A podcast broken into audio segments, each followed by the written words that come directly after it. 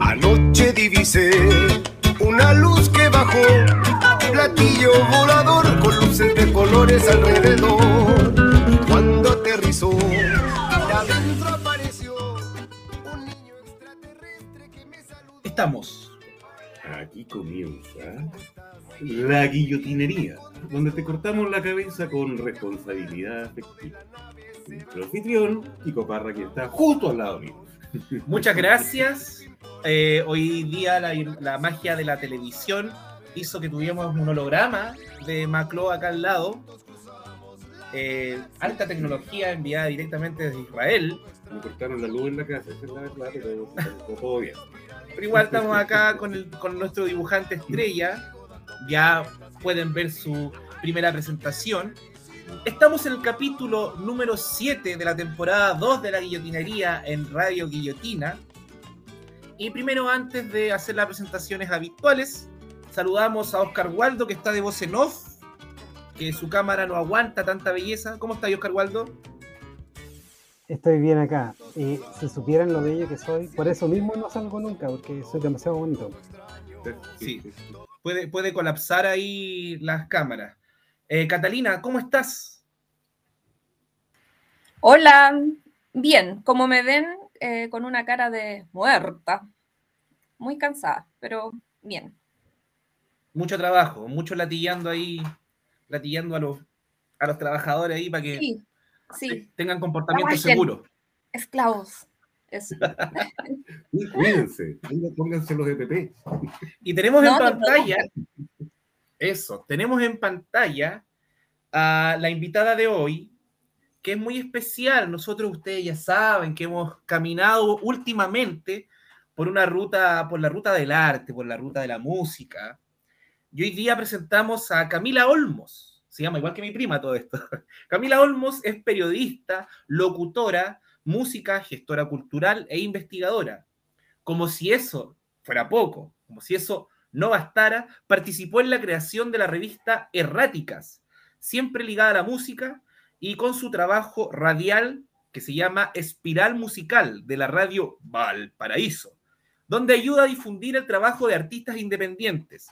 También se ha dedicado a investigar la cueca porteña. Parte de su trabajo puede verse en el libro Cuéntame una del puerto. Nuevas voces de la cueca en Valparaíso. ¿Cómo estás, Camila? Hola, oye, tremenda presentación, muchas gracias. Eh, bien, aquí también llegando de una jornada intensa, justamente vengo de una grabación y, y no, feliz de que me hayan invitado, de, de conocerlos ahora ahí en, en vivo y en directo, aunque sea a través de la pantalla. Así que todo bien y muchas gracias por, por considerarme e invitarme a esta instancia. Sí, nosotros estamos haciendo esto exclusivamente para que cuando se pueda volver a la, pre- a la presencialidad, hacer una entrevista, o, o sea, una actividad de Radio Guillotina y invitarlos a todos nomás, pues, comprometerlos. Eso, eso hacemos en este programa, comprometer en pantalla. Uy, Queremos hacer un ul- ultra palusa. Un, sí, vamos a hacer un ultra palusa, porque bueno, ya nos pusieron el mote de Ultrones, no sé por qué nos pusieron el mote de Ultrones, pero, pero bueno, Guillotina, Guillotina, bueno, por algo tiene ese nombre también. Eh, agradecemos ya a la gente que está observándonos, que nos está mirando, ahí los llamamos a comentar, el público guillotinero siempre está presente. Y bueno, ahí veo que atrás tienes un micrófono, un antipop, hay un bajo, eres bajista, ¿o no? Eh, estoy en aprendizaje. Mi compañero sí es él el bajista, el maestro. Ah, ya, en el aprendizaje. qué buena. Y Sí, sí, bueno, estoy aquí, bueno, este, digamos, me, me pedí prestar la pieza porque la mía estaba toda desordenada. Y en realidad el espacio eh, de estudio de, de Martín, de mi compañero, y él aquí tiene, tiene todo para grabar, aquí hace su- sus magias. Así que estoy en la, casa- en la pieza prestada. Le vamos a decir que nos invite. Acá también somos músicos. Y Maclo, que lo ves dibujando, también es músico. También Sí, buenísimo. Sí, también bajista. También le gusta el bajo. Uh, qué bueno, qué bueno. Yo Sí, soy oye, Cuando vivía, en- cuando vivía en Ñuñoa era bajista. Oye, pero ahora viene la reina, pues, weón. ¿Cómo sería eso? No, ahora ya es cuico. Desde la periferia del distrito 11. Desde la periferia de las tres comunas. Mm. Acá estamos en el pericentro, en Pedro y Reserva, te contamos. Estamos en esta comuna ahora, en este momento. Oye, Cami, queremos partir eh, sobre, o sea, te voy a, más o menos hagamos como una pauta en vivo. Hablemos primero de los trabajos más formalmente, de lo que has hecho. Y de ahí empezamos de por qué llegaste allá. Ujú. Pero partamos con, me pareció muy interesante, también es un libro, ¿cierto? Si no me equivoco, Cántame una del puerto. Sí, sí, esa es mi última aventura en realidad. Eh, me, me- me aventuré a, mm, a ir por el camino de la investigación, pero bueno, yo eh, soy periodista, eh, esa es como mi profesión remunerada, ¿cierto? Con lo que salgo a buscar pega, y te siempre... Sí, pues también, pues, y, y, ah, en realidad eh, no puedo pagar ni un por ciento de, de lo que gasté estudiando periodismo. Hoy día el rubro está, pero Mm. por el suelo. Sobre todo quienes somos de regiones, de, de provincias, está súper difícil, súper mal pagado. Bueno, pero esa es otra discusión. Eh, y bueno, entré a trabajar, mis primeras pegas fueron en medios, en un canal local y también en la Radio Valparaíso, digamos que fue como mi escuela de, radio. Ahí entré a trabajar también, mi primera experiencia. Y siempre muy ligada a la prensa. Yo creo que eso fue un poco de las cosas que me desilusionaron bastante de- del periodismo y de lo que yo, las expectativas que yo tenía cuando salí de la universidad. Además, bueno, estudié en la Universidad Católica, que era una universidad que eh, había un nivel, digamos, socioeconómico más alto, al menos yo lo veía más alto eh, para mí, y, con un enfoque bastante de la mm, comunicación más de empresa, institucional. Eh, entonces, poco vimos de, de medios de comunicación, poco, casi nada de investigación, y yo diría que absolutamente nada de gestión de proyectos, ¿ya? Como, y que eso fue una de las cosas que a mí me marcó, que de hecho una profesora fue la que alguna vez dijo esa palabra, y ahí me quedó dando vuelta, y eso no, finalmente no hay un ramo, al menos hasta cuando yo salí de la U, de, de gestión de proyectos, digamos, de buscar la autonomía dentro del rubro también, de emprender, eh, etcétera, como queramos llamarle, ser independiente. Y bueno, me di que la prensa es bien fome, eh, que es súper difícil eh, tener como influencias cuando tienes un editor, ¿cierto? Cuando hoy día los medios de comunicación o las radios, principalmente quizás acá, eh, son eh, dirigidas por gente que, que, no conoce el mundo de la radio o que tiene otras aspiraciones mucho más eh, mercantilistas, ¿cierto? Eh, publicidad para que, que haya ingresos. Eh, gente que, no sé, ingenieros comerciales. Y todo eso, eh, la verdad es que a mí me, me, ha causado bastante rechazo. Estuve harto tiempo en prensa porque era la forma también de ganarse la vida, ¿cierto? De pagar el arriendo, etcétera. Eh, hasta que empecé a conocer el mundo de la gestión de proyectos también. Eh, todo coincidió cuando conocí la cueca. Ahí me metí mucho en el mundo del patrimonio, de la cultura, de la música, que yo nunca había experimentado. Fue, fue cuando conocí la cueca, de hecho. Y de ahí para adelante, ahí se me abrieron un mundo de posibilidades y tuve la valentía y la posibilidad de experimentar también con, con la cultura, de experimentar con la música, de entrar en la radio desde otro formato, no de la prensa ni del noticiero, sino que desde eh, descubrir los talentos de regionales, de tener una conversación con ellos que no fuera más de, no sé, cinco minutos. Alguna vez me acuerdo que llevamos, eh, logramos llevar a la Lucy Briseño, patrimonio, ¿cierto?, de Valparaíso, a la radio Bio Bio y Onda la sentaron y en dos minutos ya se había parado, ¿cachai? Entonces, como esas cosas a mí me chocaban mucho. Entonces, mm. ahí fue cuando decidimos abrir este espacio para hablar con los músicos, de los músicos, de la música, ¿cachai? Eh, irnos en la profunda también. Y ahí fue como donde nació Espiral Musical. Y desde ahí eh, ya partió um, como este proceso de búsqueda que finalmente llega hoy día a, lo que es Cántame una del puerto, que mm, es un, un proyecto de investigación sobre la música aquí, de la cueca particularmente en Valparaíso.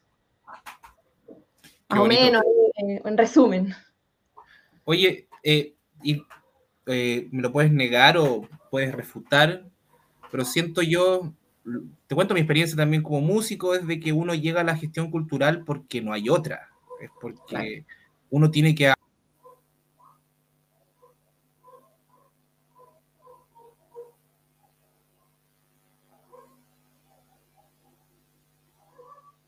parte de la, del mundo del arte, como que vienen también a buscar quizás más que nada algún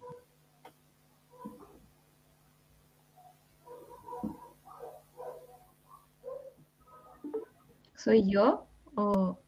parece que es acá. Yo te escucho perfecto. Sí, Ah, Es ahí. me asusté. Sí, eh, sí, se está quedando un poco pegado, pero es, es eso.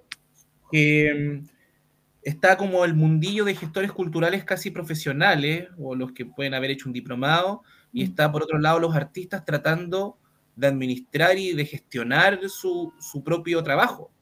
Claro. ¿Te pasó algo parecido? Sí, bueno, yo hice un diplomado en gestión cultural también.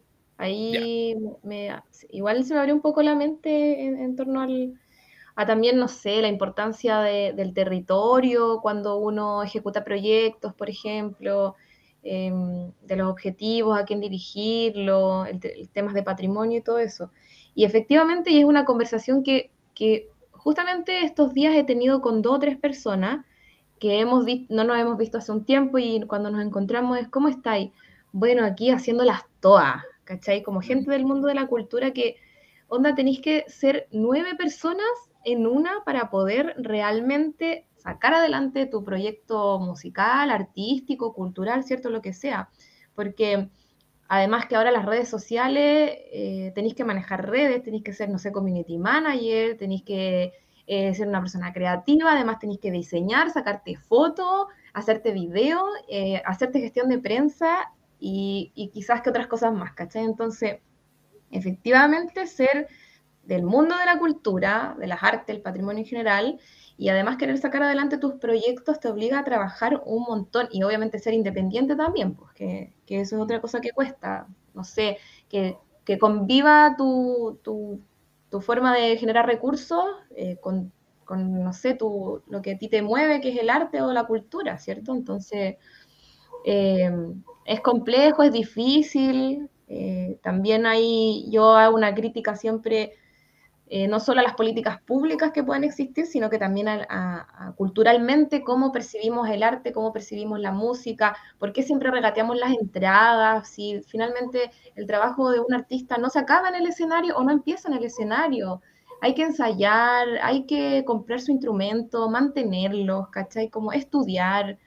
Eh, Entonces, mm, em, bueno, ahí me fui la bola, pero es como que también critico mucho eh, el público, ¿cachai? Lo que escucha el público, lo que quiere escuchar, cuánto quiere pagar, dónde quiere verlo, ¿cachai? Y si, y si mete una cerveza o no mete una cerveza, como que todo eso también yo lo critico bastante eh, en- entre los actores que conforman este rubro, música, arte, escénica, etcétera. Más encima que tú, uno de tus proyectos que nos contabas es casi visceral, es como, viste que en estas radios les faltan el respeto a los músicos y quizás te quisiste crear un espacio donde se conversara, no le faltara el respeto a un músico haciéndolo hablar dos minutos.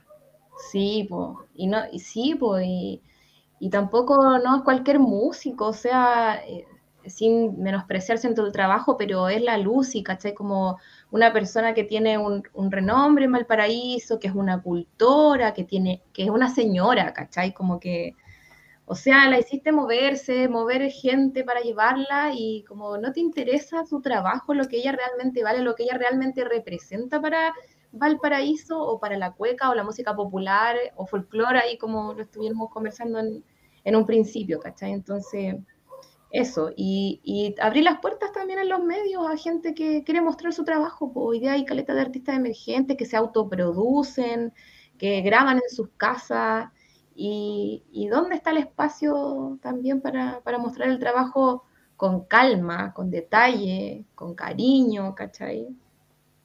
Eso. Aparte, ¿no crees que eh, las opciones que da el mercado eh, se habla mucho como si fuera un elemento que hace que todo sea diverso y se multiplique y que la gente pueda elegir y poco menos que pueda votar a través de su a, través de su poder de, de decisión al final eh, la pega que tú haces es porque tampoco hay espacio para esa pega en, no sé pues en, en- en una radio en la radioactiva no, no, eh, no, no hay posibilidades en los conglomerados de radio de que ni siquiera saben si a la gente le podría gustar la música. Sí. No- Bueno, ya, y lo, lo digo aquí abiertamente, eh, es- con Espiral Musical, que también somos un, equipo pequeño y que trabajamos también por cariño a ese proyecto, eh, decidimos salir de la radio Valparaíso. Yo soy una persona súper agradecida de esa radio porque fue mi escuela, ¿cierto? Ahí como que salí, hice mis primeros reporteos, mis primeras voces en opciones, conocí gente muy sabia también que, que me enseñó el camino pero también me di cuenta en un momento que el espacio no estaba siendo valorado, ¿cachai? Como que la música eh, regional, el, producto regional, lo que nace desde la región, la verdad es que no estaba siendo valorada. O sea, teníamos una hora y en esa hora poníamos a las bandas de acá, ¿cachai? Pero en, el resto de lo que era la programación de la radio, no había música de Valparaíso, llamándose Radio Valparaíso, ¿cachai? Entonces, claro, también en, un- en términos de, de- en términos editoriales, eh, de posturas políticas, de, de formas quizás de concebir las cosas, ya no estábamos siendo compatibles. Entonces, no quería, sin duda que la radio era mucho, el peso del, del nombre de la radio era mucho más que el peso de nuestro programa, eh, pero yo o nosotros ya no teníamos ganas de ser como de la radio Valparaíso, ¿cachai? Y Mm. bueno, entre otras cosas, así como esas cosas del corazón, pero entre otras cosas, ya la, ¿quién escucha radio? ¿Cachai? Como que estas plataformas que ustedes mismos hablan, como, no sé, Spotify, todo esto, ha hecho que se reste un poco de público. Incluso quizás el público que al, que estábamos apuntando, que era un público un poco más joven, eh, cabros que están recién ahí saliendo de la universidad y haciendo sus bandas, sentíamos que al menos ahí no, no estábamos llegando al público que queríamos. Se logró un poco cuando eh, fue la pandemia y tuvimos que hacer todo online. Ahí, en los primeros tiempos de la pandemia, sí, bacana, así mucha interacción por las redes, pero de- después hubo también como una explosión de muchos programas al mismo tiempo, así que ahí de a poquito, bueno, después fuimos papás y ahí fue como ya poner una pausa igual. Calmado. Claro, sí, pues sí, calma. Cata, Camila, me llama la atención, ¿a ti siempre te gustó la música o llegaste de repente tras estudiar Mm. periodismo? Mm, La verdad es que nunca cuando chica tuve acercamiento a la música. No, incluso en el colegio quizás me llamó la atención, pero como, no, esto no es para mí, onda, no puedo ni tocar la flauta, como lo único que me enseñaron en el colegio, ya toquemos la flauta. No me llamaba la atención. Lo que sí, y que de pronto también quizás hago ese nexo que en quizás en ese momento era inconsciente, era que participé harto en el taller de folclore, ¿cachai? Como Ah. bailaba. Bailábamos clásico, cuadro de centro, de norte, como los chilotes, Isla de Pascua, ¿cachai? Como el clásico que te enseñan en el colegio.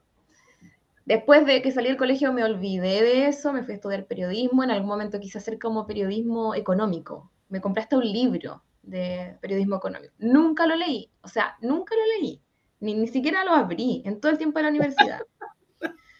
Después quería, no sé, est- eh, trabajar en tele, nunca quise radio, nunca en la universidad quise radio, me cargaba.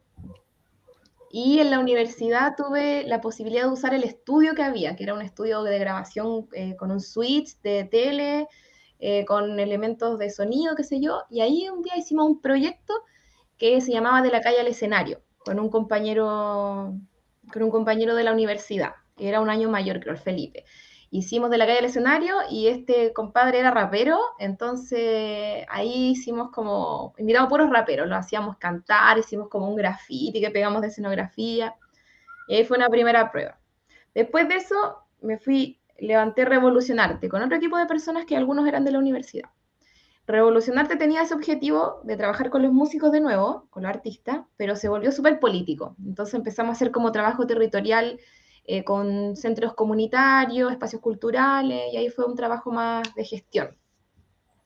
Se acabó Revolucionarte y eh, hay un proceso importante en mi vida que tiene que ver con la muerte de mi madre, eh, que mi mamá falleció de cáncer por ahí por el hoy si me perdona si olvido la fecha, pero no sé, 2015, 2016, que fue justo cuando renuncié por primera vez a la Radio Valparaíso.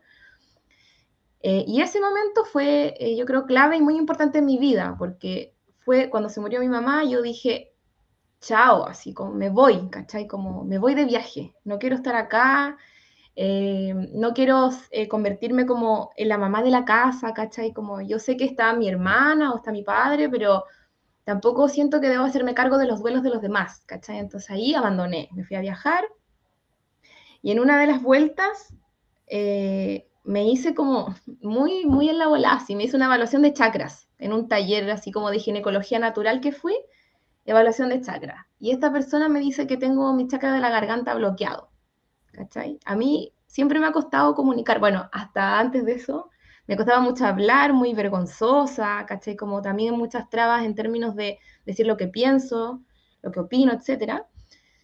Y ella me dice que uno de los ejercicios que yo puedo hacer para como eh, desbloquear el chakra, el chakra es cantar.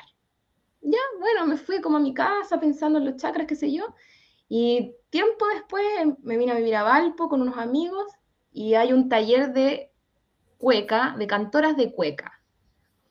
Y ahí como que, oh, igual entrete. Y lo que más me llamó la atención de ese taller es que decía que no necesitaba ser cantante ni tener experiencia en el uso de la voz. Entonces yo fui a ese lugar porque buscaba eso, como explorar también mi voz, eh, buscando un poco desbloquear este chakra, ¿cierto? Estos problemas de comunicación. Así que fui. Y ahí ya como que, no sé, me enamoré y como me metí a la cueca y no me fui nunca más. Onda, eran como 24/7 cuecas, y todo el tiempo, todo el tiempo.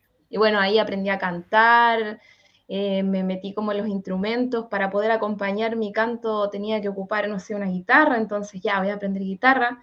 Eh, mi papá igual me influenció un poco con la guitarra, antes de eso me llevó como a eh, estos talleres de la iglesia, entonces ya aprendamos guitarra y como me decían puras canciones de la iglesia, y yo como no puedo aprender esto, así,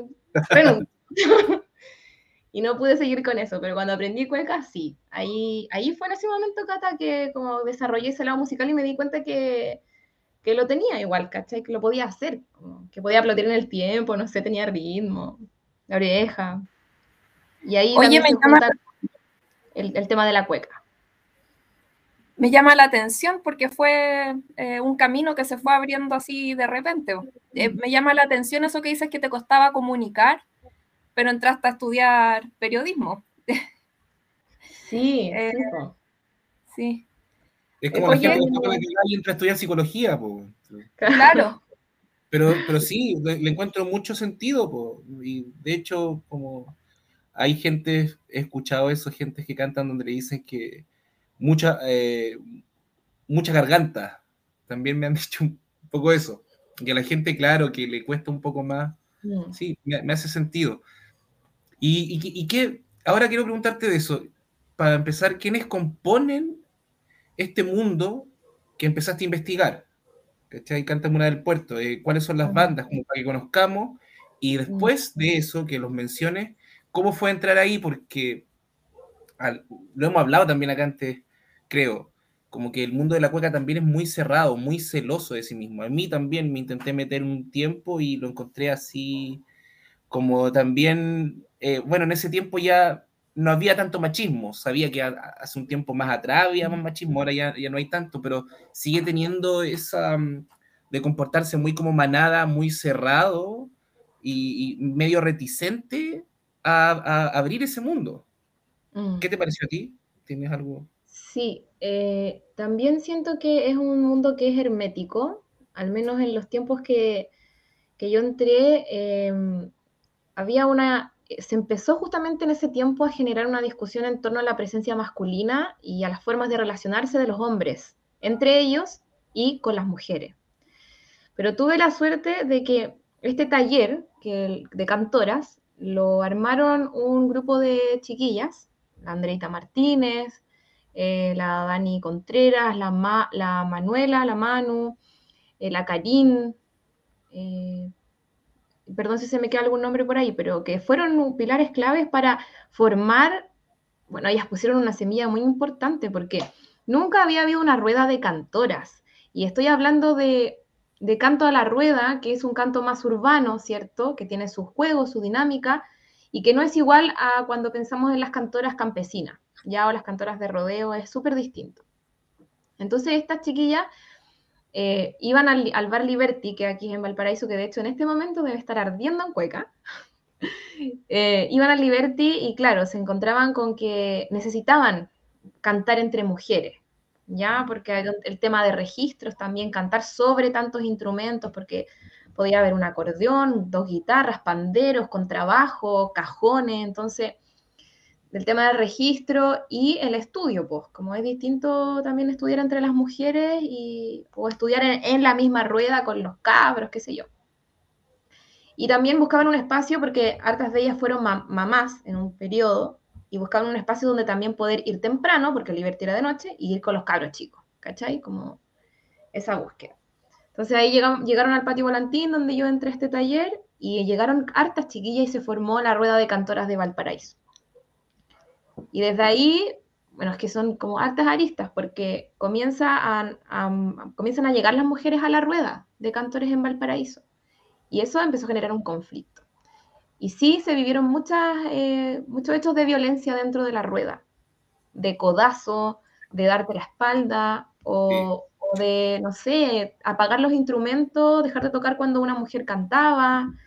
em, No, sí, brígido. Y, y bueno, y violencia entre ellos, porque también mucho copete, no sé, también hay falopa entre medio. Mucho entonces, jale.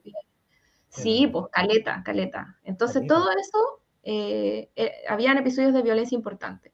Y fue en ese momento cuando también se dio una discusión entre la rueda de cantoras de, de, de qué rol se asume como, como mujer dentro de este espacio. Hoy día se ha desarrollado bastante.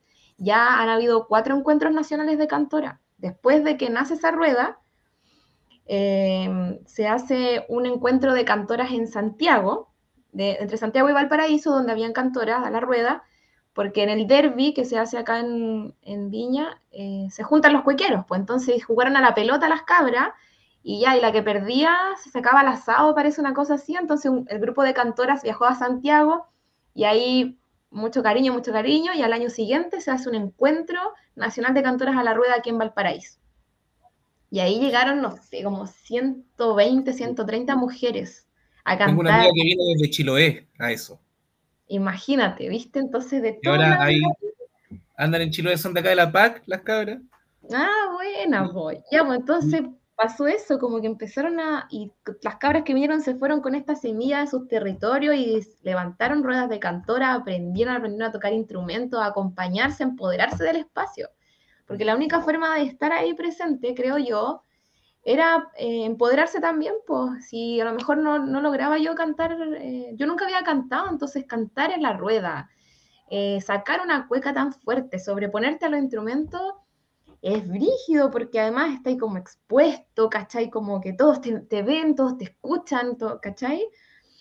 Entonces, claro, la única forma de llegar de manera empoderada a ese lugar era estudiando juntas, cantando juntas, apañándonos en el mismo espacio, eh, aprendiendo a tocar instrumentos, ¿cachai? Que nadie me pueda apagar el canto porque no me van a tocar la guitarra, ¿cachai? No importa, la voy a llevar yo y aunque me sepa dos acordes o, o tres, lo voy a hacer, ¿cachai? Y bueno, ahí ahora es una explosión. Hace poco fue un encuentro en el sur, también nos encontramos acá en, en Valparaíso hace poco.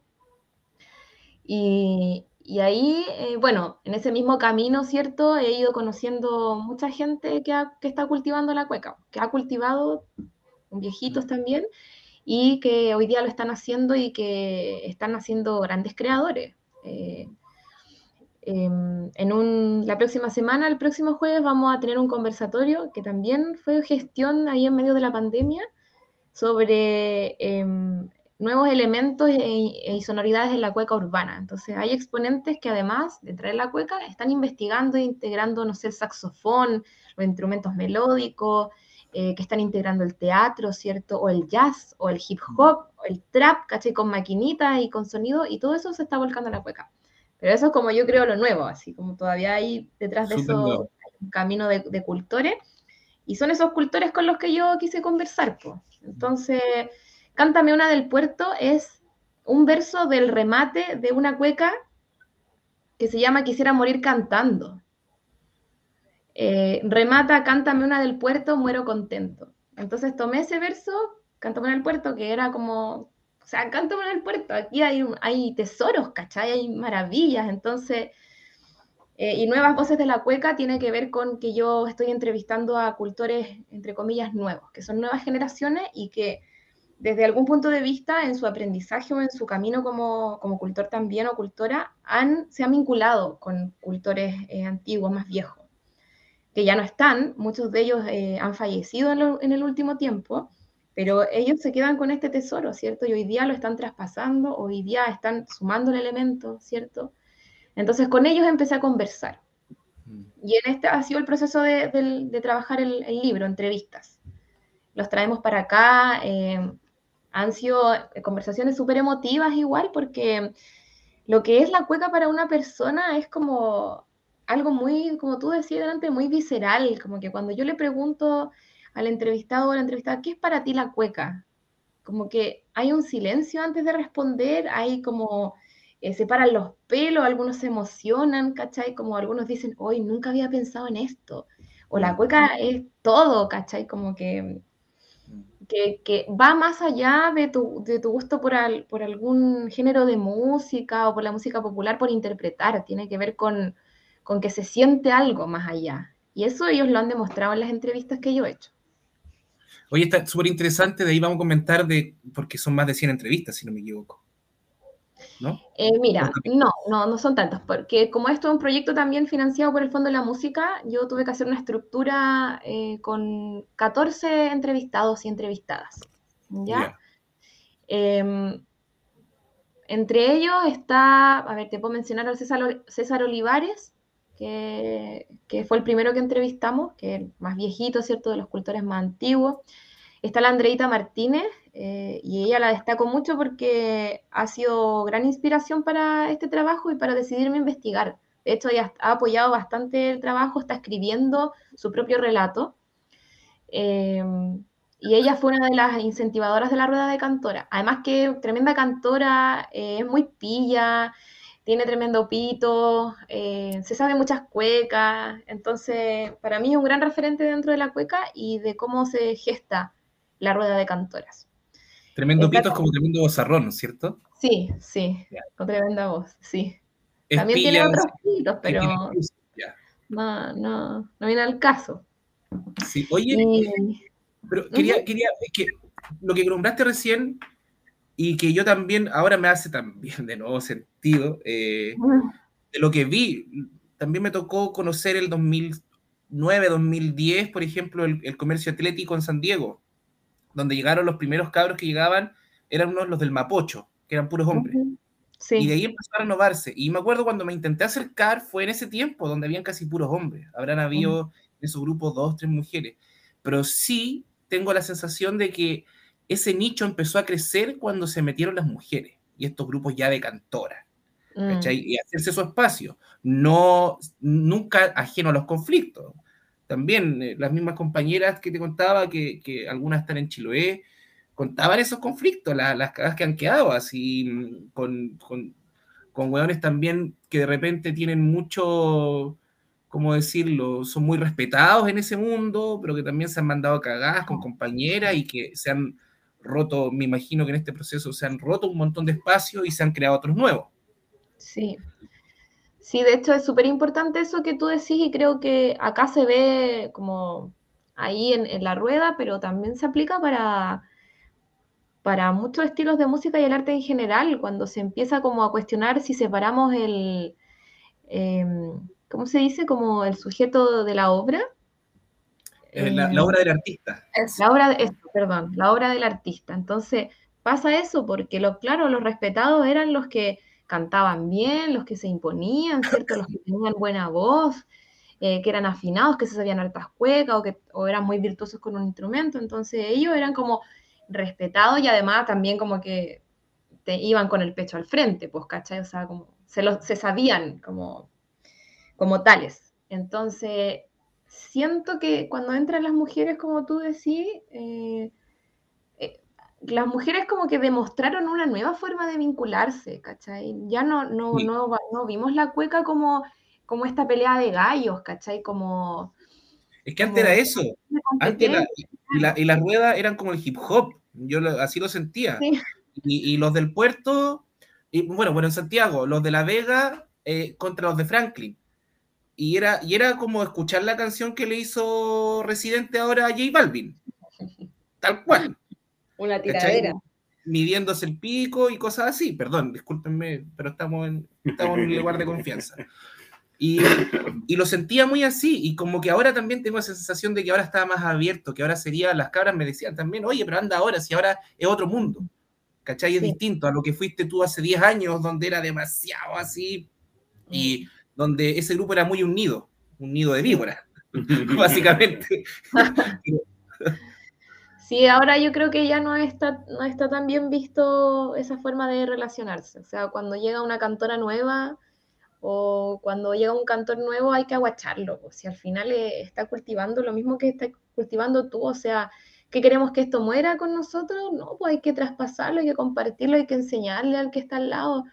Eh, y es bacán que una persona pueda vivir esa sensación que se vive cuando tiran un tono y tú querés sacar una cueca, como esa adrenalina que se siente, eh, también otro tiene derecho a hacerlo, ¿cachai? ¿Por qué no? ¿Por qué no? La rueda ha crecido ahora, hay rueda gigante en todo Chile y o sea, yo creo que se ha modificado un poco esa forma de, de la relación. Así también han, han, ido como desapareciendo algunos personajes, pues, entre que están ahí más muy vetados, muy funados, a, a, que ellos mismos se han restado de los espacios, porque yo creo que también lo saben, ¿cachai? Y así han llegado otros compañeros eh, con, otra, con otra dinámica, con otra disposición también. Pero en particular las mujeres han tenido, eh, yo creo que han hecho una pega así tremenda de, de demostrar que se puede lograr esto, ¿cachai? Y que cuando vamos a la rueda cantamos y cantamos bonito y lo hacemos súper bien, ¿cachai? Y brilla, y, y, y, eso, y nos queremos, también nos abrazamos.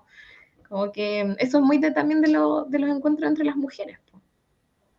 Las armonías. Una consulta respecto, hablaste un poco de las sonoridades, pero respecto a las historias, eh, ¿qué relación hay entre eso, eso, la forma en que te identificas y te enamoras de la cueca y las historias que se cuentan? Porque yo, yo en realidad no sé nada de cueca, pero me gusta mucho Violeta Parra.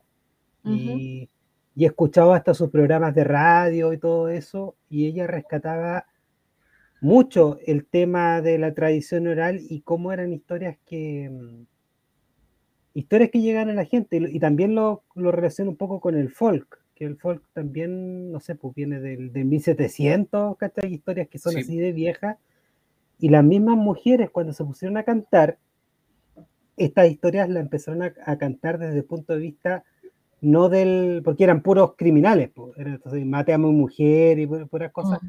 Ella, dinero. claro, pues, ellos empezar, ellas empezaron a cantar, cuando les tocó a ellas cantar, empezaron a cantarlo desde el punto de vista de la víctima. Pues. Eh, y no sé, porque, ¿cómo son los relatos de, de, de, de estas canciones, de estas cuecas? Sí, mira, cuando yo conocí la cueca, que tampoco es hace tanto tiempo, por ahí por el 2015, ¿cierto? 2016, eh, había mucha, se cantaba mucha cueca de la tradición, efectivamente muchas letras antiguas, incluso que, que tenían ese tipo de relatos.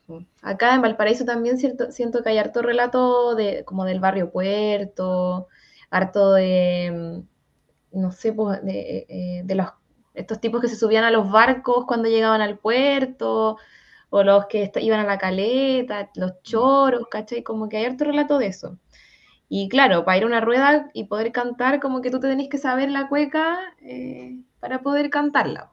Y también yo creo que en el momento que, nace la rueda de, de, cantora surge esa reflexión, pues vamos a seguir como transmitiendo este mismo discurso, si hoy día nos encontramos justamente con una lucha feminista, ¿cierto? Con, con no tener miedo a denunciar, con acompañar a la compañera, entonces, valga la redundancia, entonces no podemos replicar esto, estos discursos, ¿cachai? Como eh, no es válido y ojalá eh, vamos cambiando y así ha empezado a surgir repertorio nuevo, desde, desde parte de los hombres también incluso. Y hoy día puedes escuchar cuecas que tengan contenido eh, que puedan hablar de, de homosexualidad, de lesbianas, o que puedan hablar de, de- de feminismo mismo, ¿cachai? De violencia machista, que puedas hablar de las madres, de, de lo que es ser mamá en estos tiempos, ¿cachai? De, hablar de una mujer trabajadora, eh, de hablar de los niños también, de la infancia. De hecho, la, la, la canción que, que me, que me pediste al principio, que era Mundo Loco, eh, también eh, siento que cuando yo escuché ese, ese proyecto es una forma de cambiar los discursos porque los boleros y los valses eh, históricamente son cebolleros, ¿cachai? Como que se habla de violencia explícitamente incluso, ¿cachai? Del La amor ranchera. romántico. La ranchera, ma- déjame contar una pequeña historia desde cómo Juan Gabriel, la ranchera era del mero macho. sí, po. Y Juan Gabriel logró sacar la ranchera del mero macho y después la ranchera pasó a ser, esta es ranchera del mero mero, se llamaba. ¿Cachai? Y, Mm. y por eso quería hacer como ese link, ya que sacó a colación eh, Oscar Waldo a la Violeta, Mm, o, eh, no todos reconocen ese valor de la Violeta como etnógrafa, pese a que la palabra es de mierda y yo como sociólogo también la desprecio, la, la palabra etnia, pero sí, sí eh, de la etnografía como ir allá al campo y recuperar, que es mm, mucho lo que hizo la Viole. Muchas de, la- de las canciones que ella popularizó eh, venían desde otros lados, podríamos decir. Claro. Ella también hizo un trabajo investiga- investigativo con las décimas, junto también con ayuda de Nicanor, que fue el que le dio la guía para irse por las décimas. Y a propósito de eso, ahí quiero hacer el comentario de que Nemus Virens en los comentarios dice: Hola guillotineros. Oiga Camila, la cueca me recuerda a las métricas de los grandes payadores. Escuelas para las fusiones musicales hoy más que antes. ¿Acaso España lo trajo desde 1500? Y ahí una pequeña recomendación nomás, que busque el TED de Jorge Drexler, que habla de las décimas. Y sí, Buenísimo. eh, Vicente Díaz Espinel eh, es uno de los, de los grandes, eh, y Sánchez Ferlosio. Son como, y, y él cuenta la historia de que las décimas viajan desde España junto con la guitarra española, y a diferencia de la guitarra española, que los podemos encontrar a ambos lados del charco, en, en Europa y acá, la décima desapareció en España y se mantuvo solo en Latinoamérica. Eso es como esa historia, un pequeño resumen de lo que lo cuenta Jorge Drexler en un TED. Es súper bonita la historia de las décimas y hay también un montón de, de- de estudios en Chile sobre las décimas. La décima que se dio en Chile y Argentina es la paya. De- por eso los payadores son Chile y Argentina. Se le llama repentismo en Cuba, son jarocho en México. Y claro, la décima está en toda Latinoamérica en distintos, con distintas sonoridades. Y, y quería, y ahí ya Camila, Oye, entonces, ¿cómo lo- es los españoles nos trajeron las décimas y la sífilis. y la guitarra española. Claro. Y Sánchez Ferlosio le puso la, sec- la sexta cuerda, la sífilis y no, y también a otras hartas enfermedades. Pues sí, Sí. sí, mató más que la espada las enfermedades. Bueno, la espada fue la que con esa te, te, te contagian la sífilis, con la estocada. Claro. Chucha. Ya. Oscar Walde su comentario. Por, por eso lo, por Pero- eso lo mantenemos apagado. Sí, por eso lo mantenemos apagado. Pero cuéntanos un poco de ese, de ese trabajo como etnográfico en el fondo que ella estaba haciendo y, y tu programa creo que habla un poco de eso. ¿Cómo ha sido Sí. también? ¿Con qué te has encontrado? Sí, oye, a propósito que ahí Nemus habla de los payadores, yo no soy muy experta en lo que es la paya, eh, la verdad, soy muy respetuosa con ello también, y, y un poco lo que hablábamos al principio, el tema de, de los medios del periodismo ha pero transformado también eh, los conceptos y, ese tipo de expresiones culturales, ¿cachai? Como, onda, no sé, em, habían comerciales de gato, de vino, de para el 18 incluso, oye, tírate una payita, y al final como más una burla a lo que es el arte y una desinformación también, porque la gente eh, usa los medios de comunicación para informarse. La tele es referente de mucha gente, entonces tú le vayas a decir que esto es una paya. No, pues, ¿cachai? Como, ¿qué, rol de- educativo está teniendo los medios de comunicación eh, si, si ellos tampoco son capaces, o los periodistas o quien esté detrás, tampoco son capaces de investigar realmente qué es una paya, qué es una cueca, ¿cachai? Como deformando totalmente eh, su estructura, eh, su contenido incluso, ¿cachai? Su forma de, de expresión. Y, y, otra, una vez más, es una crítica que se le hace a los medios cuando se enfrentan al arte y a la cultura, ¿cachai? Súper desconectados también con ese mundo y que son un, una forma de, de, de, comunicación y de difusión importante, ¿cachai? Entonces, también hay que repensarlo un poco desde, desde ese punto de vista. Y sobre el tema del territorio, eh, eh, ha sido Valparaíso porque está a la mano y porque eh, la quinta región es el lugar con el que yo me identifico, donde yo también aprendí, donde conocí a los cultores, su dinámica. Eh, también conozco a harta gente de, de, las cuecas en Santiago que me han recibido súper bien, he ido a algunas ruedas, las cantoras también, muy buena onda, eh, pero aunque la cueca es la misma y las dinámicas sean parecidas, también los territorios marcan lo suyo. Como el otro día vino para acá, y que también es parte de esta investigación, es la Kenia Comezaña. Ella es una cantora de aquí de, de Valparaíso, que bueno, viene de, de, la Patagonia, pero lleva hartos años acá. Y ella rescataba mucho el tema del territorio, como ella sentía que, que Valparaíso tiene un andar, una cadencia, decía ella, ¿cierto? Bajar la escalera, subir la escalera, no, no, no podéis subir la escalera como camináis por el centro de Santiago, ¿cachai? Entonces, como que, no sé, el mar, la brisa, lo cálido de su clima, todo eso, ella siente que influye en, en cómo se toca y cómo se canta. Y ella también fue una, una aprendiz muy importante del Flaco Morales, ¿cachai? Que fue gran compositor de cuecas de acá en Valparaíso. Eh, ella me sorprendió incluso el otro día que cantó una cueca y nos contó que esa música era de ella, la melodía era de ella, ¿cachai? Como muy característica. Entonces, sin duda que eh, el territorio va a tener mucha importancia en, en, estos relatos, ¿cierto? Desde el punto de vista que ellos lo, lo, cuentan, hay muchos cultores nuevos que vienen de otras regiones, ¿cachai? Que llegaron a estudiar a Valparaíso y se encontraron con esto. Entonces, sin duda que, que tiene mucho, mucho, mucha importancia y además, cuando me tocó ejecutar, o sea, formular el proyecto, tuve que hacer un estado del arte, entonces tuve como que estar ahí averiguando otros libros, otras bibliografías que hablaban poco de lo que pasaba en Valparaíso, ¿cachai? Como de la cueca. Eh, la Andrea Martínez eh, con el Rodrigo, con el COSOL, estuvieron también investigando a través de proyectos con cultores. Ellos también dejaron ahí algo, bueno, Pablo Garrido también, eh, eran las referencias que habían principalmente. Pero gran parte del contenido venía desde, desde Santiago, pues siento yo, desde el matadero, ¿cachai? Las referencias de los cantores del matadero, de, mm, no sé, el comercio atlético, etcétera, como no, no soy muy perita en Santiago, pero eh, son dinámicas diferentes y formas que, y, esas dinámicas del territorio le dan características particulares también a la forma en que tú la cantas, en que tú la vives incluso aquí en Valparaíso. Hay, hay otra cosa también de que, bueno, Valparaíso como puerto es la característica también, por eso llegó primero allá, donde los, los, primeros, o sea, el primer puerto donde llegaban, el primer lugar que pisaban en Latinoamérica era Valparaíso. Y también por eso fue un lugar de, de mucha, ¿cómo decirlo? Mucho sincretismo. Eso, sí. Mucho sincretismo de la cultura y también a, a Valparaíso llegaron los primeros zapateros anarquistas italianos, a Valparaíso llegaron los primeros cantores de décima, San Antonio también, los grandes puertos fueron los que recibieron a esta cultura, si no me equivoco. Y, sí, y, hay un choque de culturas también eh, constante, po, constante. Sí, po, y, y, acá hay un, libro, no me acuerdo cómo se llama, la que habla sobre la canción Cebolla, otra investigadora, si no, me, no sé si es solo Marisol. O sea, por favor, yo la tengo, justo aquí ah, tengo su libro. Llora Corazón. Sí. Gran libro. Lo prestaron y lo, lo, leí, me leí tres cuartas sí. partes porque tuve que volver antes. Qué gran libro, weón. Sí, bueno, yo, la Marisol García, eh, yo la admiro mucho. Ella es una, una referente para mí en, en, el periodismo musical, el periodismo de investigación y, y, también particularmente porque ella ha investigado harto sobre música popular.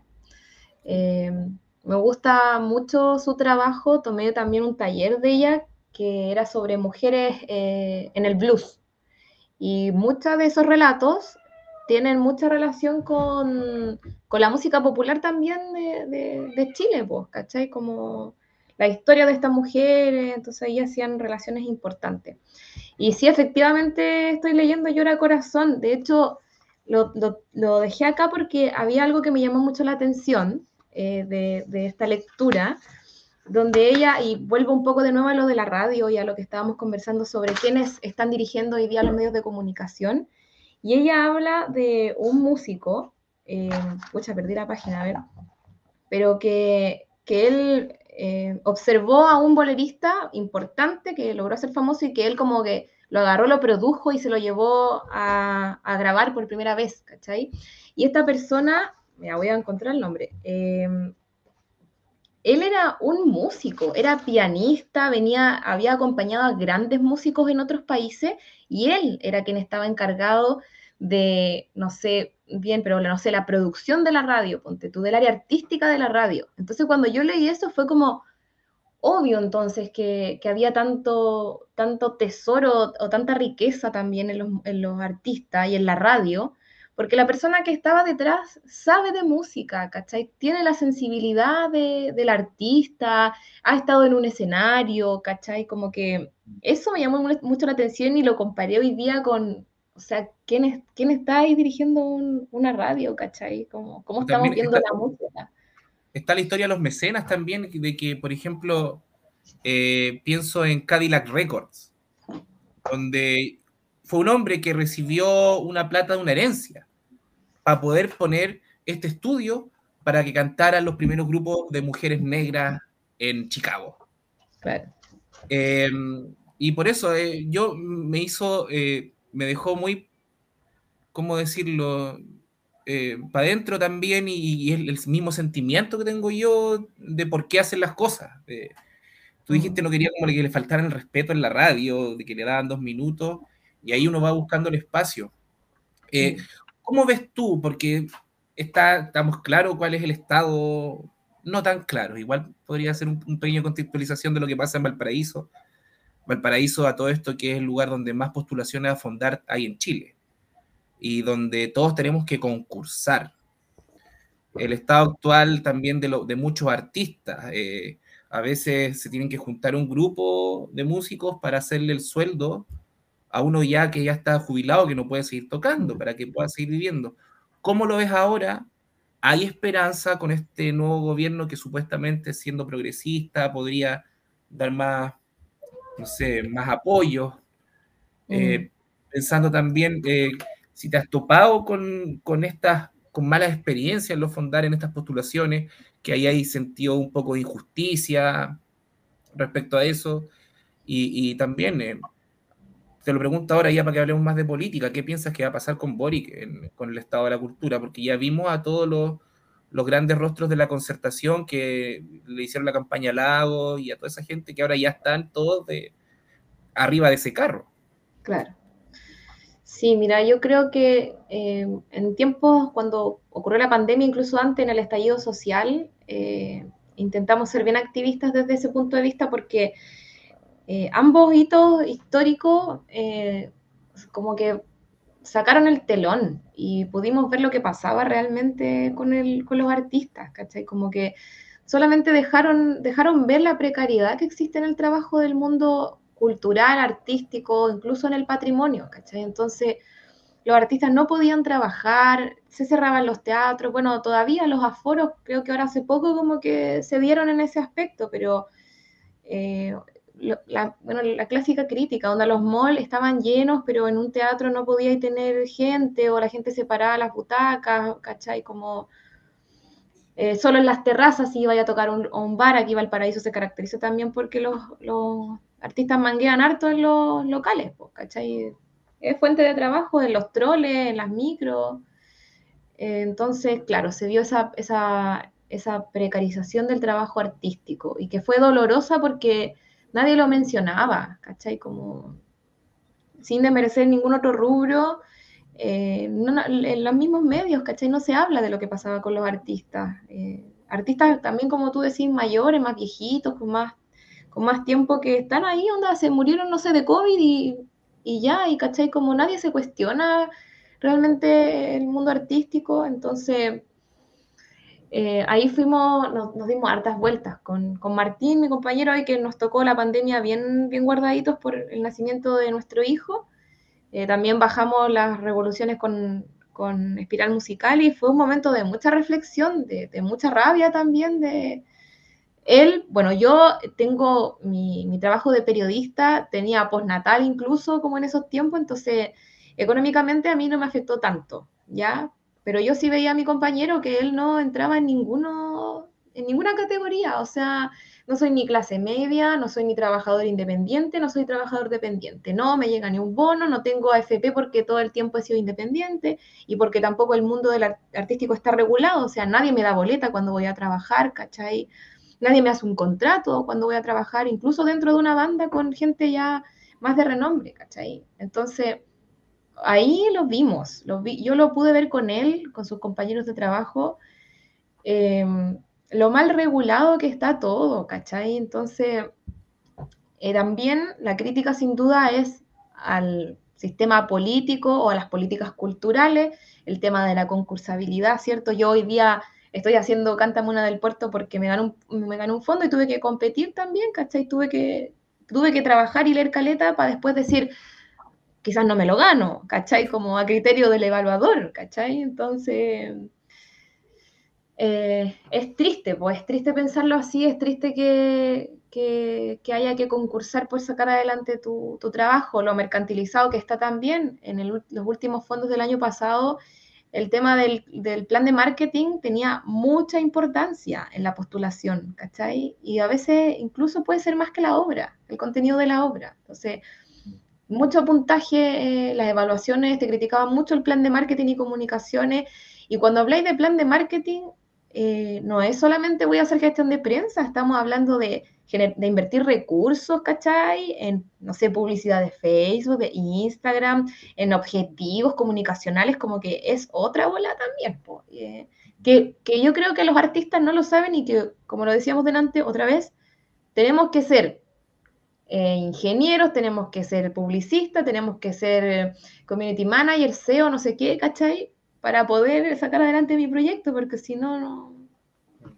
Igual creo que la colaboración ha sido súper importante entre los mismos artistas, entre los mismos compañeros. Eh, y bueno, y colaboración que, que, que también tiene como sus límites, o sea, dentro de esa precariedad nos apañamos, pero tampoco puedo solucionarte como los problemas, ¿cachai? Hay gente que vive de eso, onda, eh, para la olla, eh, tocando, ¿cachai? Haciendo tocata, entonces, eso, también hay la crítica a otros actores también de, de como este ecosistema de, del, rubro, que están, no sé, los, bares o las salas de, de concierto, ponte tú también hemos, nos hemos dado cuenta y hemos dejado ver que, o sea, no tiene ni un camarín, ¿cachai? O un lugar donde se pueda sentar el músico, el, el artista, y, con, y siendo como de renombre, onda, representando la cultura de Valparaíso, representando la música de Valparaíso, pero los artistas están en precariedad, ¿cachai? Yo, el artista le hace la música a ese bar y la gente va a ver al artista, ¿cachai? ¿Cómo, cómo se llama eh, ese, ese, bar que está en Valparaíso que, que tiene es como está arriba donde se come y abajo como un subterráneo, no me acuerdo que toqué ahí, pero. La, la dueña salió funada hace como un año. La playa. Ah, en playa. Playa. En playa. Sí. Hoy, qué manera, es que por eso es, es, al final nosotros como músicos también, cuando teníamos la banda, decidimos dejar de ir a buscar locales. Y nosotros arrendar nuestro propio espacio y administrar nosotros la weá y tratar de vender una chela, unas pizzas y, y, para que ahí se la puedan repartir también la plata entre todos los músicos. Cada, y cada banda tenía que poner como una persona aparte para que Entonces, sí, es harto, es harto. Yo creo que también es bien frustrante, pero, pero ahora quiero insistir en lo, que, en lo que viene. ¿Qué creéis que va a pasar? Mira, yo eh, me alegro mucho de que, de que Boric haya sido elegido. Eh, no particularmente porque sea Boric, sino porque no fue casi. Eh, claro, eso. Sí, realmente como voté por Boris porque no quería que se diera caso. Eh, puedo, puedo sentir una cuota de esperanza por, por lo que se venga, ¿cachai? Como en cuanto a políticas y todo, y todo eso, pero tampoco confío en lo que pueda pasar. De hecho, en conversaciones también hay como, ¿qué va a pasar con los fondos? Onda, están como, todavía no firman convenio los últimos resultados y es como, ¿se van a atrasar la entrega de los recursos? ¿Van a reducir los recursos? ¿Cachai? Como que igual está ese, ese miedo o ese cuestionamiento. Entonces, si bien em, veo que hay un equipo más joven y probablemente compartimos muchas más cosas, eh, incluso que, que, sea como, que no sea de derecha, eh, pero tampoco confío, ¿cachai? Siento que, que, hay mucho por hacer y como que no hay que quizás dejarse estar. Hoy día, por ahí también leía un comentario, no sé de quién era, eh, de que probablemente a Boric sea más fácil quizás pedirle las cosas, ¿cachai? Como si hay que marchar en un, un, un, método de presión, porque sabemos que él tiene que responder, onda, él asume este cargo con una tremenda responsabilidad, ¿cachai? Como que... Y desde el mundo de la cultura, creo que no hay que dejarse estar eh, solo por este cambio de gobierno. También creo que ahí falta un poco de organización en, ese aspecto, como... ¿Cuál es el nombre?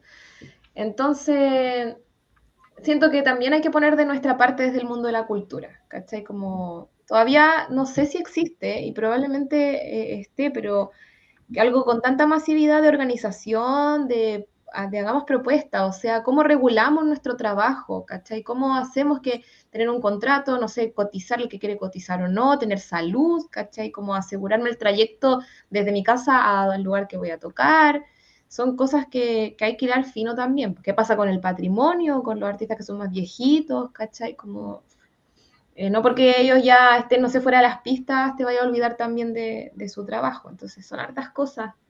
Eh, pero eso, como que tengo un poco de esperanza, pero no hay que dor dormirse ahí en los laureles, como dicen. Bueno, al menos nos van a reprimir con responsabilidad afectiva.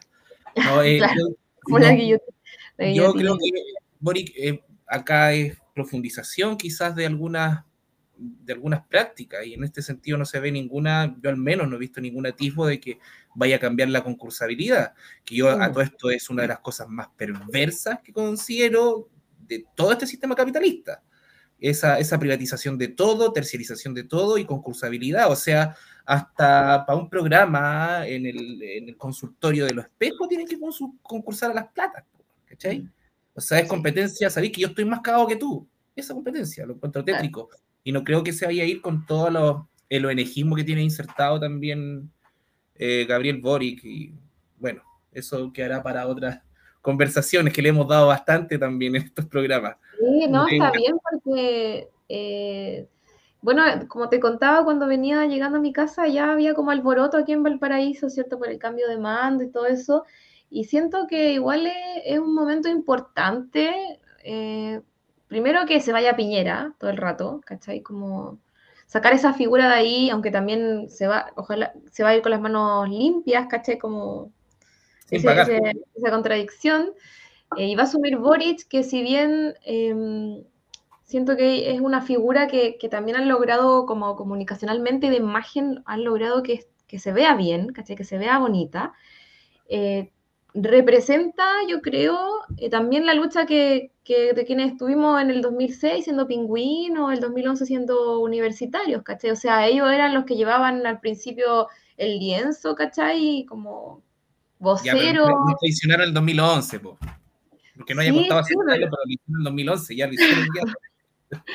Claro, claro, o sea, si, de, si hay traición, si de traición hablamos, como que tampoco es que no vaya a ocurrir, pues como pero sí siento que puede representar una generación también que estuvo en la calle, ¿cachai? Como que marchamos, fuimos pingüinos, no sé qué, como en esa efervescencia de ese momento también, que fue histórico para quienes alcanzamos a, a ser pingüinos o ser universitarios en ese tiempo, puede marcar como ese pequeño logro de, de una generación. Tú soy generación eh, 89 entonces. 88, yo soy del 90.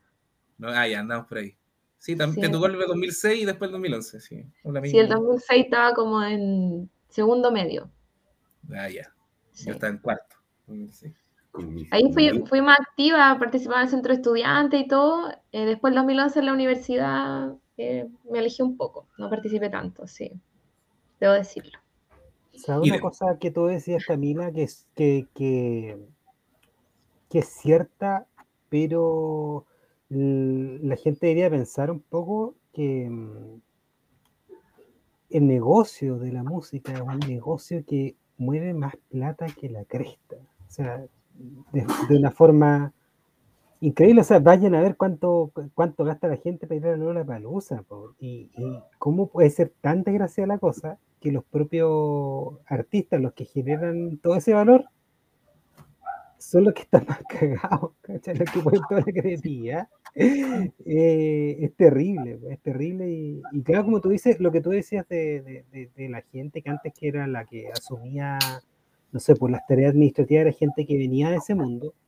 Es algo que has dicho desde, desde siempre, pues también lo, la gente que se dedica al audiovisual, pues, ta- también todo, la gente que, que se dedica a eso, por lo menos, podían ser unos desgraciados, pero tenían algo de cariño al oficio. Hoy día no se puede transmitir mucho, hay un lenguaje que está cortado entre el ingeniero comercial y el artista, po, porque los ingenieros comerciales son los que toman todas las decisiones y no existe un, un nexo ahí po, para poder y que, y que se puedan encontrar, porque el único Sí. lenguaje es la- son las lucas.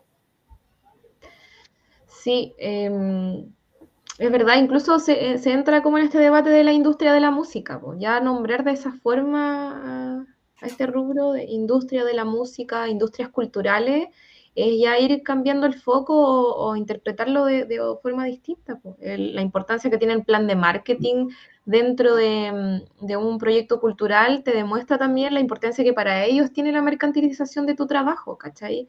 De que tú vendas para el exterior, ¿cachai? De que, no sé, mismo-.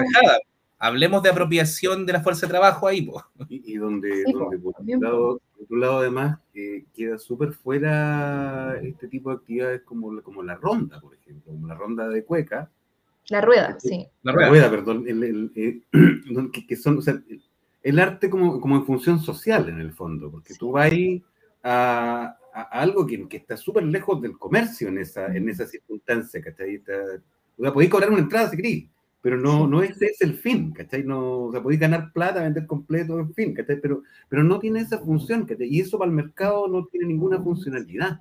Obvio. ¿cachai? Y, y- y creo que también, o sea, por ahí hay una fuerza grande que trata de llevarse al arte de la función social hacia esta otra función mercantilista, ¿cachai? Creo que, que, que ahí es súper bueno lo que hacen en, en la defensa. de- de- de- Es que por eso, por eso para mí es súper importante su visión de gestora cultural, Ujú. porque yo tengo un problema con los gestores culturales, con, con los primeros que empecé a conocer en 2010, que los veo como los que estaban, los buitres que estaban ahí atentos a la rapiña, y, y cómo de tu fuerza de trabajo podían sacar algo, ¿cachai? Con el menor esfuerzo posible. Y así, y así yo con ese rechazo me tuve que después convertir en gestor cultural para poder...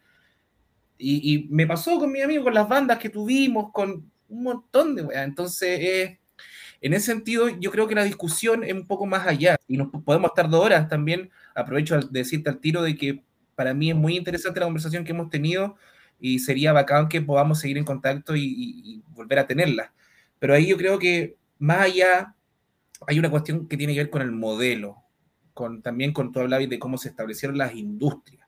Y hay algo que cambió y que no sabemos para dónde viene, porque antes uno también sabía de que mi, misión como músico es tocar lo mejor posible, cosa que después si estoy en un bar me vea un, uno de estos reclutadores, ¿cachai? Que sea de un Claro. sello y me pague la vida de músico, ¿cachai? Es como esperando el mecenas.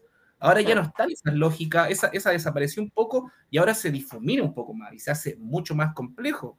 O sea, y yo y mm, tengo en mi- con la persona con la que vivo que él dejó la sociología y él estudiaba más, o sea, trabajaba en marketing y publicidad y se quiso dedicar a tocar en la calle. Y yo le decía, o sea, también dedicarse a la música hoy en día, vemos que uno de los mejores compositores de Chile, ¿cachai? también le apellido Briseño, eh, podemos tener opiniones de él y todo, pero convengamos que es muy prolífico y saca como tres discos al año y es como el weón más prolífico, así que más está haciendo música. Ese loco, para hacer moneda, igual tiene que ir a la plaza de Quilpué y se instala con su parlante a hacer esa weá. Entonces, es, es Jorge González, porque Jorge González pues, está viviendo tranquilamente ahora y recibe plata por los derechos de autor.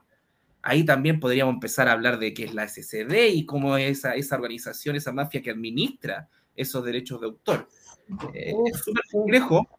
Nos dejaste con caleta de preguntas y cosas para las que hablar más adelante. Sí. Eh, Oye, me gustaría a mí destacar también lo que dijo Macló respecto como a este resistir un poco que tiene la cueca en esta forma del canto a la rueda, ¿cierto?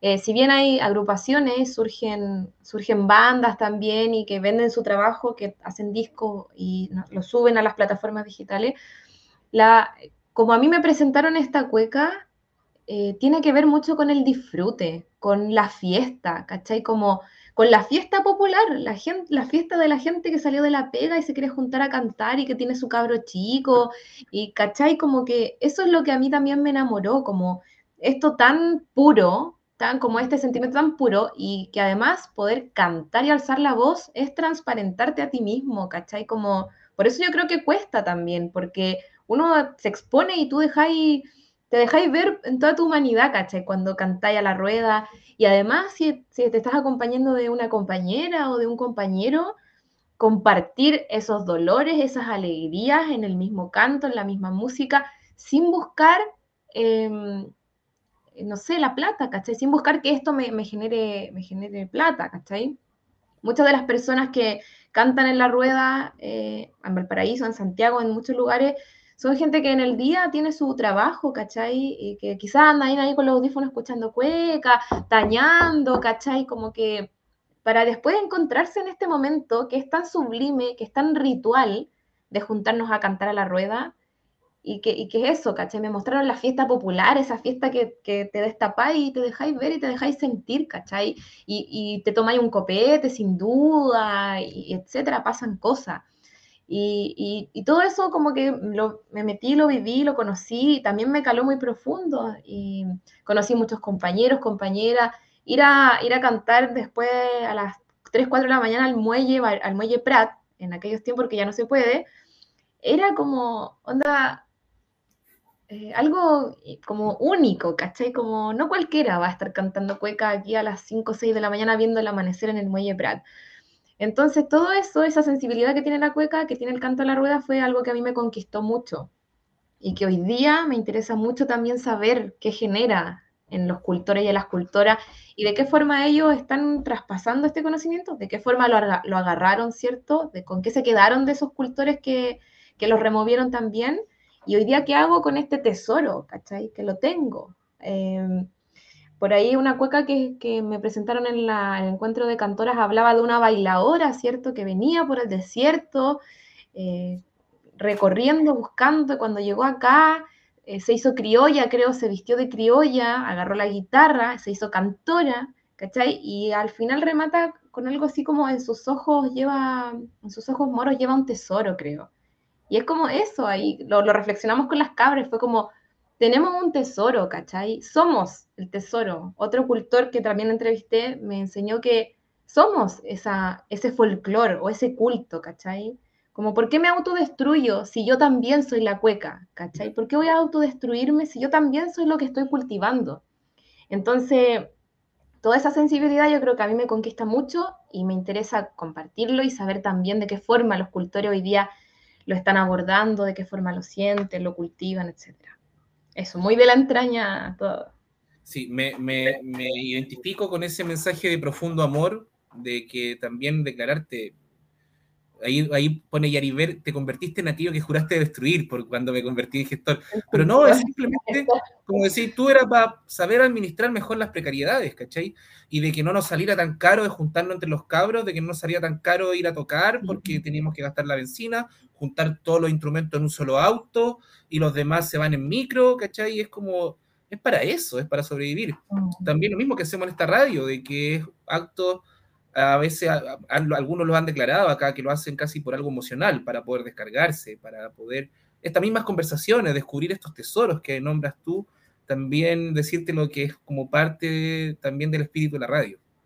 Por eso, eh, para nosotros es súper interesante haber tenido esta conversación eh, esperamos que se dé. Ujú, Y sí, por compañera, si usted, si usted tiene problemas en otras radios o difusión, véngase para acá nomás. Acá hay libertad editorial plena, plena libertad editorial. Eh, y eso, somos gente que está haciendo cosas por amor al arte, por amor a lo que hace, por amor a las historias, por amor al, al encontrarse, al reencontrarnos, al conversar. Y también, ¿por qué no? ¿Qué es lo que nos falta? También yo tengo esa deuda pendiente acá en esta radio de, de que ya tiene que aparecer un programa musical dedicado Mm. precisamente a la música. Viene un programa dedicado al arte visual acá con el hombre. Tenemos que ahí estamos, Oye, ese dibujo que, que, que her- hermoso. te va a llegar, te va a llegar. Te Lo, lo, lo bajé de internet. Oh. lo bajé internet. Oye, bueno, Bueno, yo que lo, hace- lo hacemos por amor al arte, así que todo calza. Sí. todo calza, sí. Sí, pero yo quería decirte que como el tema de la gestión cultural quizá en un momento se vio muy como, claro, cómo me gestiono los recursos, ¿cierto? Cómo, cómo armo los proyectos, etcétera. Eh, yo también en, este diplomado que hice eh, entendí que la gestión también no es solo eso, es lo que hacemos, ¿cachai? Poner eh, estos temas eh, en discusión, eh, decir abiertamente cuando amamos algo que hacemos, yo creo que eso también es parte de la gestión cultural no olvidarse del territorio en el que vivimos, cuando formulamos proyectos o cuando no, no hablo de la formulación en el hacer la plataforma, hablo de, de levantar proyectos, eh, bandas, eh, colectivos artísticos de teatro, eh, identificar esas cosas que tenemos en el territorio, eso también es parte de la gestión. No solamente hablemos, como yo, yo al menos lo entiendo, no solo solamente desde los recursos, desde cómo eh, obtengo espacios, plata, etcétera. Totalmente, y hasta el mismo trabajo investigativo que uno hace como para ese trabajo investigativo para, para oler primero qué es lo que está pasando. Y que yo por eso en alto valor el trabajo etnográfico que ha hecho Violeta y que nos dejó como camino en parte, porque fue una de las primeras en hacerlo, de salir a buscar esa historia, salir a buscarla, gastando plata de ella, gastando su bolsillo, de todo, ella salir a buscar esa historia. Y también, el, sí, también estoy de acuerdo contigo de que la gestión no solamente eso, sí, uno habla más que nada en contra de estos operadores de repente que aparecen, como operadores políticos y que quieren sacar la luquita de acá y allá. Comprendo de que tú lo haces desde, desde tus sentimientos, desde lo que... y darle valor, obviamente. Eh, también ayudar muchas veces, si es esto, hay, hay conceptos que no manejan los músicos, que no, que no conocen, y uno ahí lo... Yo to- totalmente de acuerdo hasta con que nos hagamos clases mutuamente de, de estas cosas como Mm. sociólogo también sabe aprender a ocupar un Excel, es como también sacarle, quería nombrar eso, sacarle la palabra, el, el estigma a las palabras también, porque ahora pensamos que empresa es solamente eh, esta institución, ¿cachai? Como bancaria, etcétera. La empresa también es eso, es el proyecto que tú tienes. Sí. De ahí viene la palabra empresa. Eh, Claro. y em- emprender eh, eh, la empresa, este es como un proyecto también. Quizás la palabra proyecto también la tenemos un poco un poco repetida porque nos dicen, no, para, para hacer esto tiene que ser un proyecto para postular a tal cosa. Proyecto es como sinónimo de postulación. Claro. Sí, No, verdad. tratemos de resignificar las palabras también. Me Eso. encuentro un buen ejercicio. Sí, buenísimo. Oye, me gustaría agregar, eh, siento que está haciendo como una despedida esto. Sí. Eh, agregar también eh, que este Cántame una del Puerto, bueno, tiene definido, ¿cierto?, en efe- para efectos del proyecto, estos relatos para que finalmente se van a convertir en un libro, van a estar en un formato libro. Además, estoy trabajando con Francisca González, que es fotógrafa y que es su primera experiencia también en el mundo de la cueca y los cultores. Lo ha hecho hermoso y con ella vamos a trabajar después en una, todo esto lo veo en el futuro, así que espero que resulte, en una gigantografía con retratos. Los retratos van a acompañar cada texto, pero además queremos hacer una póster, digamos, especies como de fotos más grandes eh, para el momento del lanzamiento y ojalá en un futuro itinerar con esta obra, una exposición de fotografías de los cultores que además, y aquí entra también Martín León, que es mi compañero que trabaja desde lo musical, porque él está agarrando, va a, a trabajar una composición de una base de una cueca para acompañar esta muestra con los mismos relatos de los cultores. Y desde su idea y desde sus ganas también, eh, ojalá que, que lo pueda contar, pero si no, bueno, no importa. eh, él está grabando, cada vez que hacemos la entrevista, él está grabando a los cultores una cueca, que ellos mismos canten, que se puedan acompañar de un instrumento, eh, pero lo importante y el objetivo es que podamos escuchar sus voces, sus registros, sus formas de cantar, más allá de los, instrumentos, ¿cierto? Que, que, puedan abundar, no, muy minimalista. Queremos escuchar al cultor y la cultora para que también en un futuro esto sea como una fuente, donde yo no pude, yo no pude recurrir a lo mejor a los cultores, no, no tengo muchas referencias de cantoras de cueca de Valparaíso, qué sé yo, no hay registro, entonces que, que quede este registro para que los que vienen después también tengan de dónde encontrar, eh, tengan la fuente para eh, estudiar, no sé, investigar, lo que sea. Así que es ese otro proyecto anexo que también se está trabajando de forma paralela y que lo vamos a mostrar más adelante. Qué bacán, Camila, y sin ánimo de apurar, ¿Como para cuándo está el libro? Eh, mira, está pensado para que en septiembre, ahí justo también como en la fecha más simbólica, podamos hacer el lanzamiento, idealmente, aquí en Valparaíso. Ahora que me contaste todo el proyecto, te lo decimos acá, cuenta para todo lo necesario con Guillotina Radio. Si nos podemos pegar una escapada a Valparaíso a transmitir en vivo desde allá, lo hacemos si quieres hacer un programa después de esto y no encuentras radio, también esta plataforma está a disposición. Los micrófonos, las pantallas, todo está a disposición tuya, Camila. De verdad que fue muy grato. Y si ahora sí ya nos estamos despidiendo. No sé, Cata. Hasta los problemas técnicos están a disposición también. Hasta los problemas técnicos. a disposición nuestras precariedades. ¿Cata? ¿Quiere decir algo? Em, no, yo quería preguntar cuando aparecía la, cueca porteña y de qué se trata, porque no tengo idea. Pero bueno, puede quedar para otra, otra ocasión. Sí, es que es un mundo inmenso, entonces como que dan ganas de contarlo todo. Mm. Eh, y, bueno, y, en esa misma aprovecho de invitarles a un conversatorio que vamos a tener el otro jueves, em, que se llama mm, La integración de nuevos elementos y sonoridades en la cueca urbana, para poder ahí ser más acotado con el espacio, y donde van a participar cultores de cueca eh, para mí importantes que tienen un trabajo reconocido, que son Isaías Zamorano, más conocido como saxofón chilenero. Él está trabajando, tiene un mm. libro sobre la instrumentación melódica en la cueca em, y está haciendo ruedas de cueca instrumental también, ha hecho hartos talleres. Va a estar Patricio Fuentes, también un pianista eh, que vive en el monte ahora y que él ha hecho hartas fusiones con el jazz eh, en la cueca.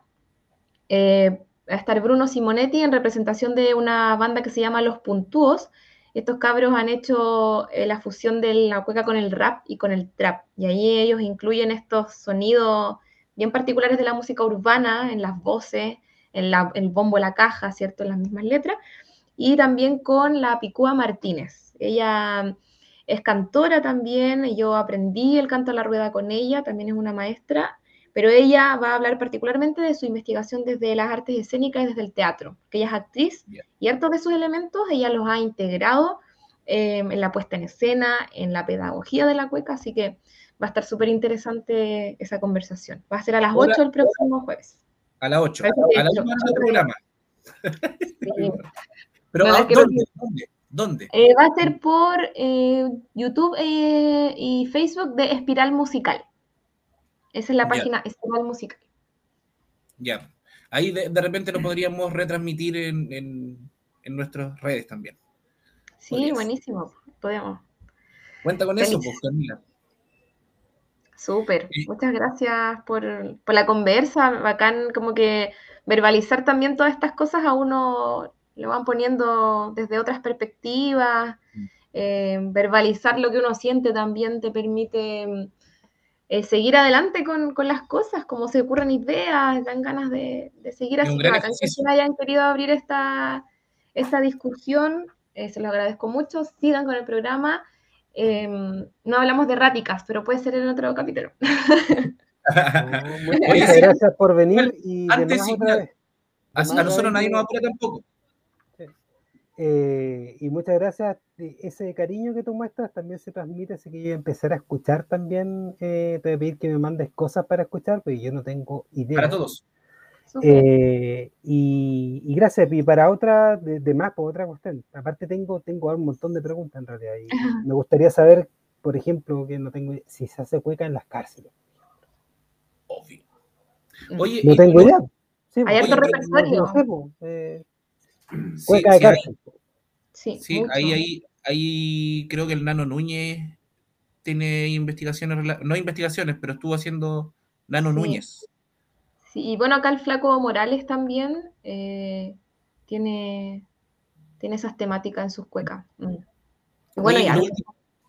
pero para que lo entienda un poco la cata, para que no la dejemos también ahí sin la una respuesta, aunque sea cortita. La diferencia entre cueca brava, cueca porteña y cueca chora también es como territorial, ¿o no? Según entendía, entre cueca chora y cueca brava tiene que ver por dónde se, por dónde empezó. Si no me equivoco, la cueca chora es más porteña y la cueca brava santiaguina, ¿no? Eh, mira, hay, yo siento que hay vertientes porque la, la cueca es una sola, ¿ya? Eh, en su estructura, eh, no sé, en los compases, ¿cierto? Los, no sé, los acordes que se puedan usar, con excepciones, eh, son los mismos, ¿ya? Entonces, una cueca campesina, una cueca chilota, una cueca nortina, una cueca del centro, tiene la misma estructura en cuanto a la poesía, y puede ser que también eh, en general tiene la misma estructura en, cuanto a la métrica, ¿ya? Sin duda que los territorios le han dado eh, otras denominaciones un poco para, para, diferenciarlas. Pues sí, dicen cueca porteña, algunos dicen que es más balseada, ¿cierto? Que tiene esta influencia, quizás de, como tú decías, de los que llegaron por el puerto, la cueca chora de los choros también, como, etcétera, cueca urbana, eh, porque es aquí más de la ciudad y que es diferente a la cueca campesina. Pero yo, yo aprendí cuando a mí me, me, canutearon, me dijeron la cueca es una sola, es una sola. Así que no habría diferencia. Lo que sí quizás se puede especificar tiene que ver con el canto a la rueda, ya que es una, es una dinámica que, según yo entiendo, se da particularmente en la urbe, ¿cierto? Y la, el canto a la rueda es un juego donde participan distintos cantores deberían haber cuatro cantores siempre, porque cada uno de esos cantores canta una parte o un, una parte de la cueca. Si la dividimos en cuatro, tiene una copla, que es la primera parte de la cueca, tiene dos seguidillas o seguidillas y tiene un remate. Entonces, cada uno de esos cantores eh, tiene que cantar una parte de la cueca. Pero además, eh, un cantor saca la cueca, es decir, canta la copla, y lo sigue el de su mano derecha, tiene que cantar la seguidilla, pero el que se queda al lado izquierdo tiene que hacer segunda voz o tiene que segundear a, a quien está cantando en primera voz. Y además, eh, que yo siento que no es regla, quien está más a la izquierda o quien se va quedando más a la izquierda, tiene que avivar la cueca. ¡Eh, ja! Tiki, tiki, tiki, taca, taca, ta, animar la cueca, ¿cachai? Como siempre tienen que tener un rol.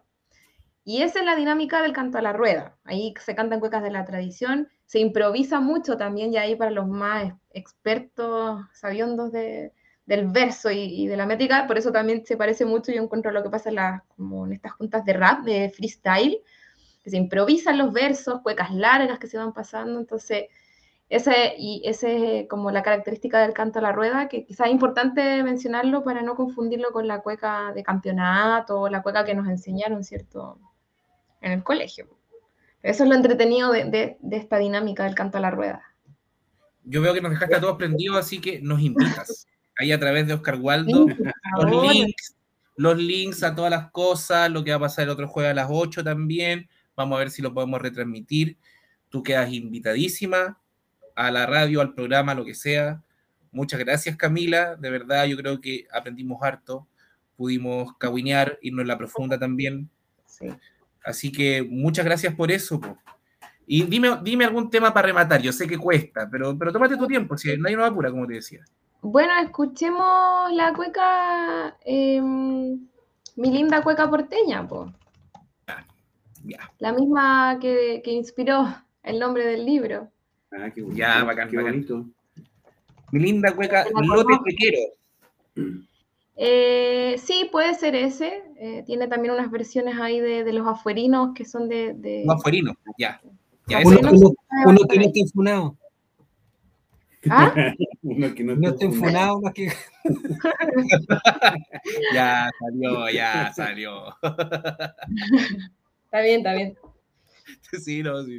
Hay que hacerlo. Esa, Ya, pues. la porteña. gente linda, toda la que nos está mirando, agradecemos la eh, agradecemos el espacio, agradecemos a Camila por haber estado acá, a todos nuestros compañeros, compañeras, Yari Ver, hoy día Nemus Virens, que está siempre, Aguirre V, también que está siempre, eh, ¿a quién más nombramos? Eh, Yari Ver, ahí lo habíamos dicho, ah, y eso, Yanis se te para, se te para que dijo, cuando tú, cuando tú dijiste cómo llegaste acá, él puso el tiro de chiripa, él o ella.